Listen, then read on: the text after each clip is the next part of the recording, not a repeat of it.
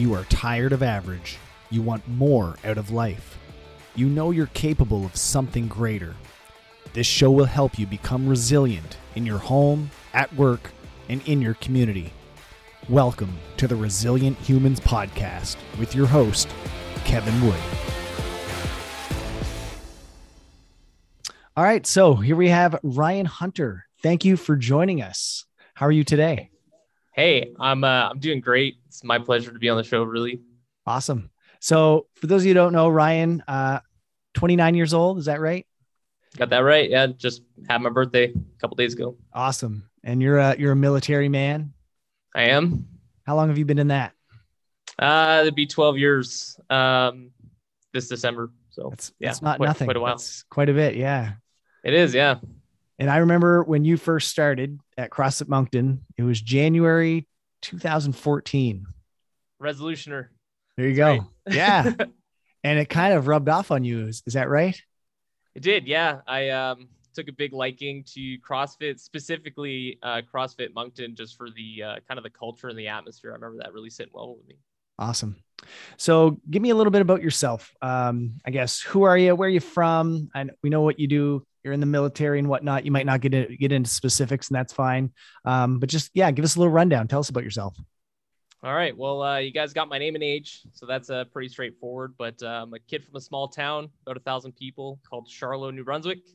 Um, since then, I've kind of just grown out of the small town, moved to Moncton. That was my first step, and then uh, across the country to Edmonton.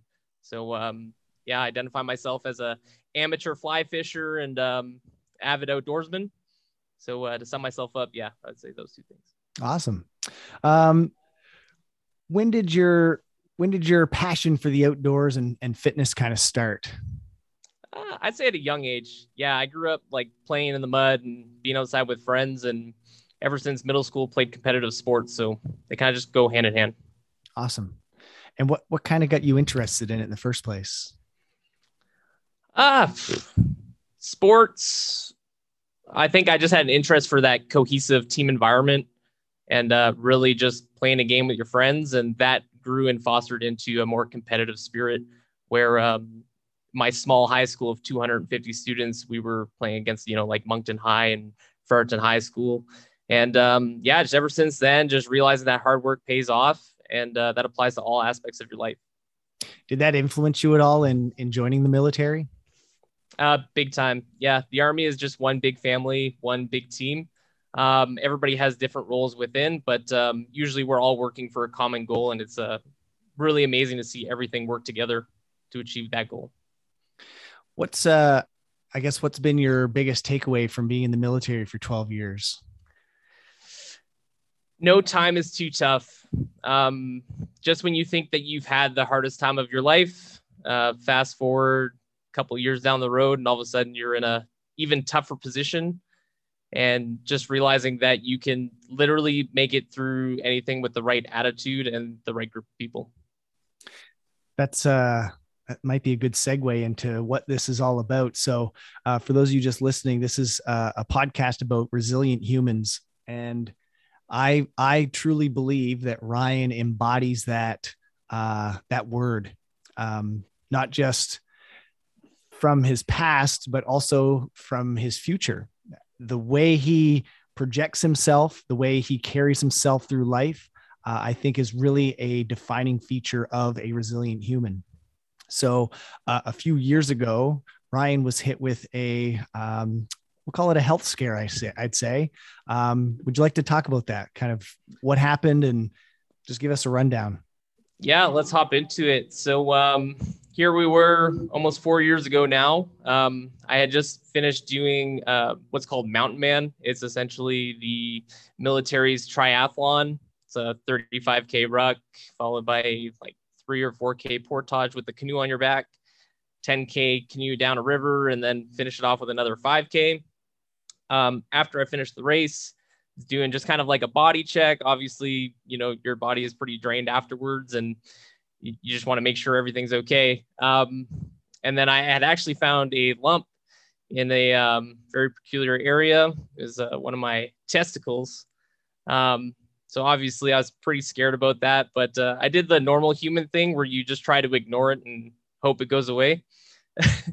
Fast forward a uh, couple weeks later, I finally decided to go see the doctor, and um, yeah, that just kind of started down a path that um, yeah, I was hit with the news that it was in fact cancerous, and yeah, little did I know I was about to be sent down a, a uh, pretty wild path.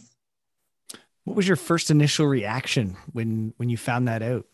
So I guess there's two. You would have had two reactions. One when you first kind of found it yourself, and then mm-hmm. another another reaction when it was kind of like confirmed. So what was that like?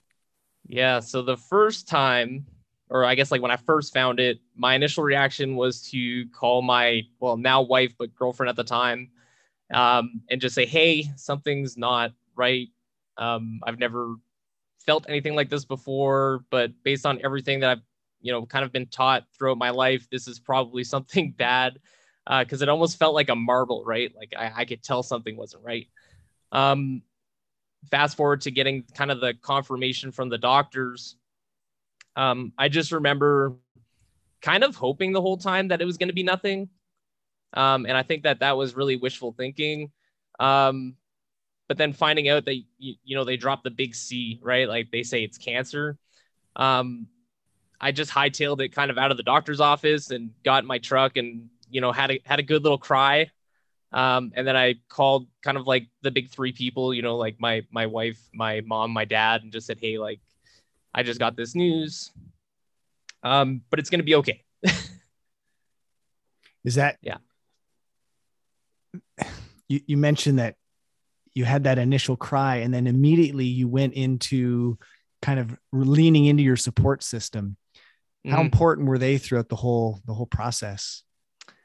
Dude, like um, invaluable. I you can't put a price on on good friends and family, and um, it was kind of tough because we we were kind of separated by the entire country, and Canada's quite large. So um, I really only got to see my parents twice throughout that, but because of technology and everything, we were able to you know call every day, video chat whenever possible. Um, so even though they were away, uh, I was still able to have them in my corner. What's that like being on not being in person with the people that you you just called them your big three? I mean, two two of the big three weren't there with you. What was that like?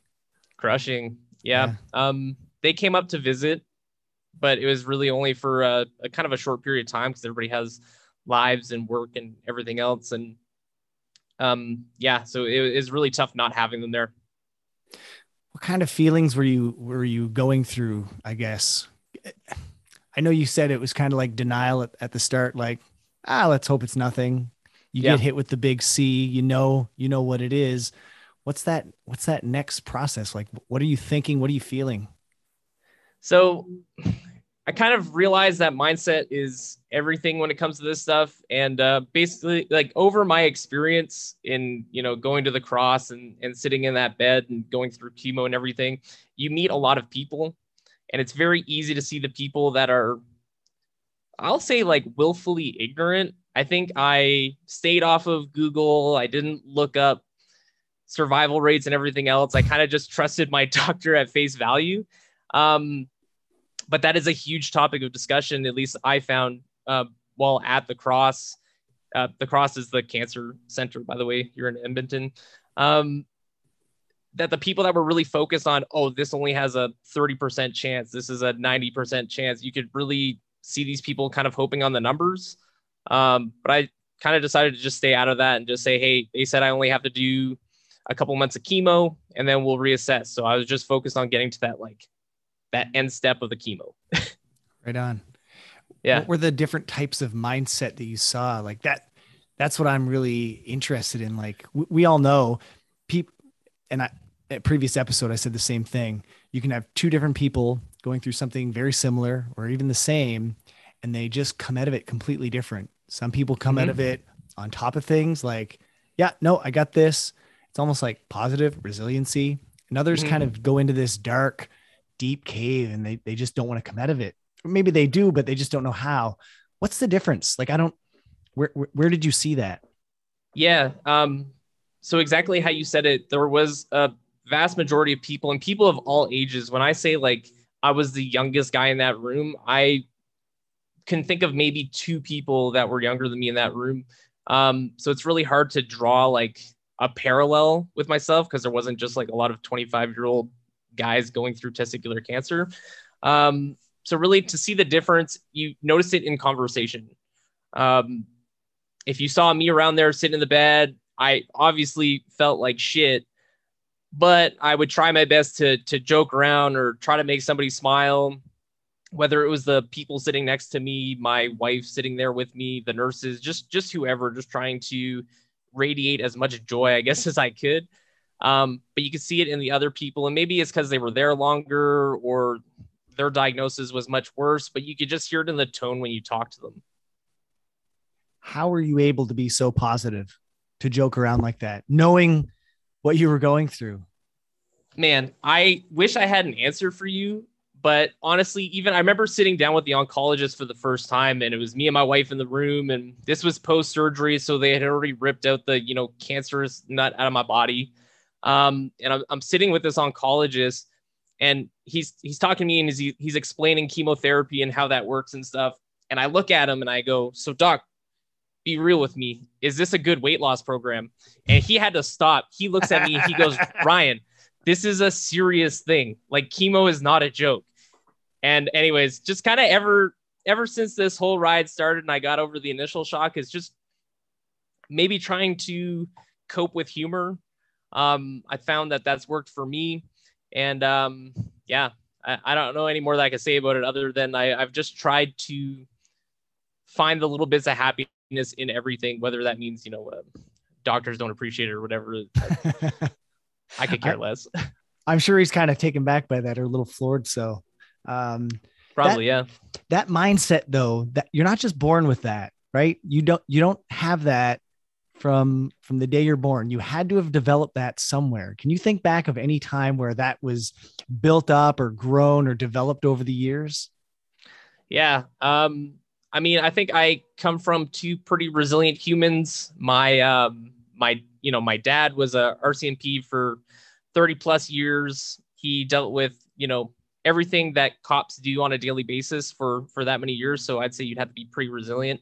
Um, and also one of the bigger ones, my uh, so my mom also um, had cancer in her lifetime, um, and it had always just kind of been around in the family. And she's always talked about her struggles and her battles. So I think she really solidified it into me that um, you just you have to fight. You have to fight because there is so much more life to live after um, cancer and after any health scare, really. So, um, yeah, I think that was kind of ingrained in me at, at a pretty early age. Awesome. Did you know anybody else in your life that had gone through testicular cancer, or are you kind of like coming yeah, into this line, a, basically?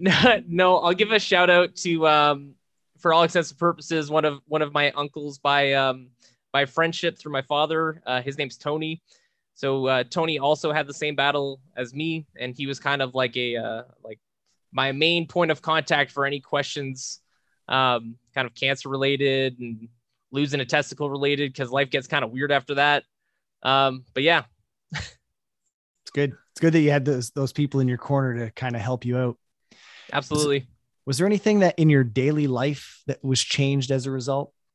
I know, like obviously being in the hospital, that's that's going to throw a little bit of a wrench into your your plans, right? So yeah. Um. Do you? Uh, I guess like, do you mean during all of this? Do you mean after it? Let's go before, during, after, like the whole gamut. All right. Um, well, before I kind of just lived with a lot of anxiety. I didn't really feel like doing much um, while I was in the hospital. Tried my best to just just survive is the best way I could explain it. So every time I would go through a round of chemo, things get almost like exponentially worse. So um, joint pain, the hair loss, the inability to eat, and then once you could finally eat, like man, I'm not thinking about I'm not thinking about cooking. You know what I mean? So then I'm I'm eating whatever. Um, and oddly enough, I, I bring you back to the joke that I made early on about it being a good weight loss program. Totally wrong. I packed on the pounds, man. I, I must have gained 40 pounds. Just I didn't give a shit, right? So um, fast forward to afterwards. So I finally get the all clear um, while I say all clear, I'm at least my tumors have shrunk to a point that doctors were not worried about it. Um, so they say go on and live your life. Um, initial weeks and months afterwards, some struggles there, um, but then it's just kind of getting that new lease on life and um, just seeing that things can be much worse, and I could be back in that bed and sore and feeling geriatric. But um, you know, as a young person, so just try to be spry and try to do the things that you want to do. So no more making excuses like, oh, I don't want to go on that hiking trip. Oh, I don't want to go fishing this weekend. You know what I mean? Just like getting out and doing those things. So would you say that's kind of the lesson that you've learned? Yeah, if I could say anything, and you know, if I'm explaining anything to your viewers, it's take advantage of the times now because I did not expect to be out of commission for almost a year where I wasn't able to enjoy the things that I really do find happiness in. And uh, I, I, it feels so cliche to say, but just just go do the things. Just whatever your excuse is, shut up and go do it. Do you feel like that that you've lost that year? Like it was almost a waste? I try not to because I learned so much. Like I'm I'm in a position now where because of my struggle, I'm able to talk to people. I've had numerous people reach out to me because I've been so open about my story and just be able to support them from a point of like, hey, I've been there and you're gonna be okay. So let's get through this. Um, so I don't see it as a waste. If anything, it was like it was a blessing because fortunately, not everybody has to go through this. Um, but for people that do, now they have people like me or people like a Tony. Um, now they have somebody who they can talk to about it. That's amazing. Now you're kind of a, you know, you're that guy. You're that you're that support. You could be one of the big three for for somebody, and you w- wouldn't even know it. And maybe exactly. somebody somebody listening here, same idea, right? You'd be like, oh my god, maybe maybe I should check, right? Yeah, and that that is my hope, and and that's been my hope of sharing my story and being so open about it. Um, is that I do hope that people check those weird lumps and they go to the doctor and then they find out as soon as possible because I feel like had I not ignored it for a little bit, maybe I would have just had the surgery. You know what I mean? Maybe I would have skipped chemo. But um, yeah. that's that's in the past. You can't that's can't be changed, right? But exactly, that story can definitely help somebody down the road, right? I hope so. Do you have any advice to give to somebody that might be going through maybe not this exact health scare, but a- any type of health scare? My piece of advice to you would be something along the lines of just get through this hurdle.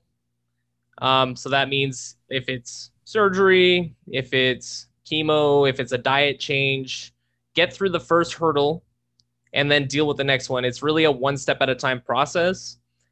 And just keep your head in the game.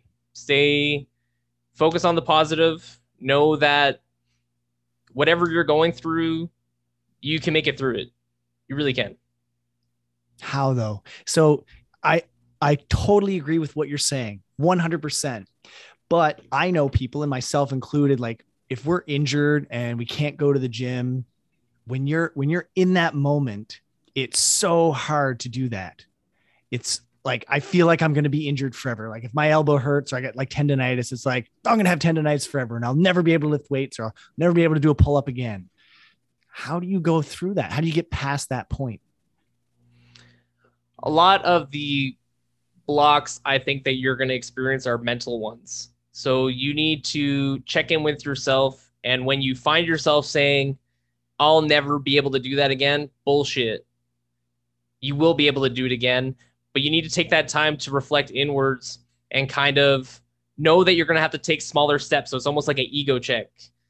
So even though I wasn't able to do CrossFit or I, I couldn't even do yoga for 30 minutes, but I was able to go for a walk to the mailbox. So that was like my, that was my I'm saying if you can't run, walk, and if you can't walk, crawl, because eventually you're going to run again. like that. You mentioned the word never. Never is a very binary word. We always use mm. that never or always, right? I'll always mm. be hurt or I'll I'll never do what I was going to be able to do again. And we know that that's dangerous language, right? Yeah. It's not useful for our lives. So what you just said, if if you're not able to do this currently, what can you do? It's always mm-hmm. we always get caught up in these, and I've talked about this before with some some of my clients.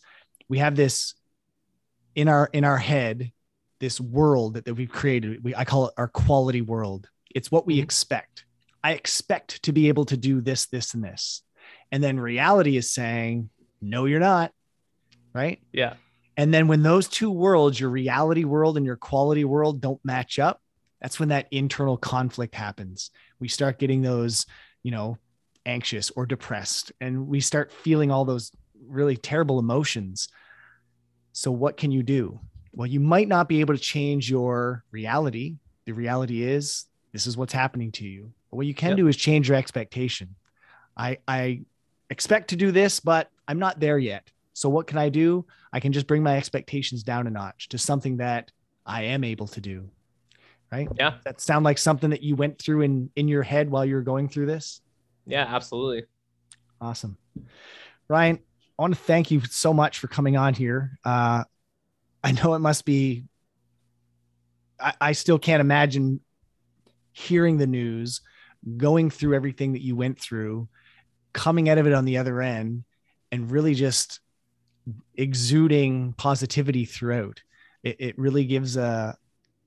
Uh, I'll give some accolades to your dad and your mom and uh, Uncle Tony for for helping you through that. Um, if anything, it's from your story. It's really lean in on that support system that you have, no matter what you're going through. Yeah, and I need to plug in my wife too, big time, because she was the one taking days off of work, driving me, feeding, not like feeding me, you know what I mean? But, yeah, yeah, you know, like making sure there was food on the table and everything else while I was going through that. Uh, so, yeah, I, I think um, she definitely has to be mentioned here. Big time help. Awesome. Do you have anything else you'd like to uh, mention? Any last last words of advice?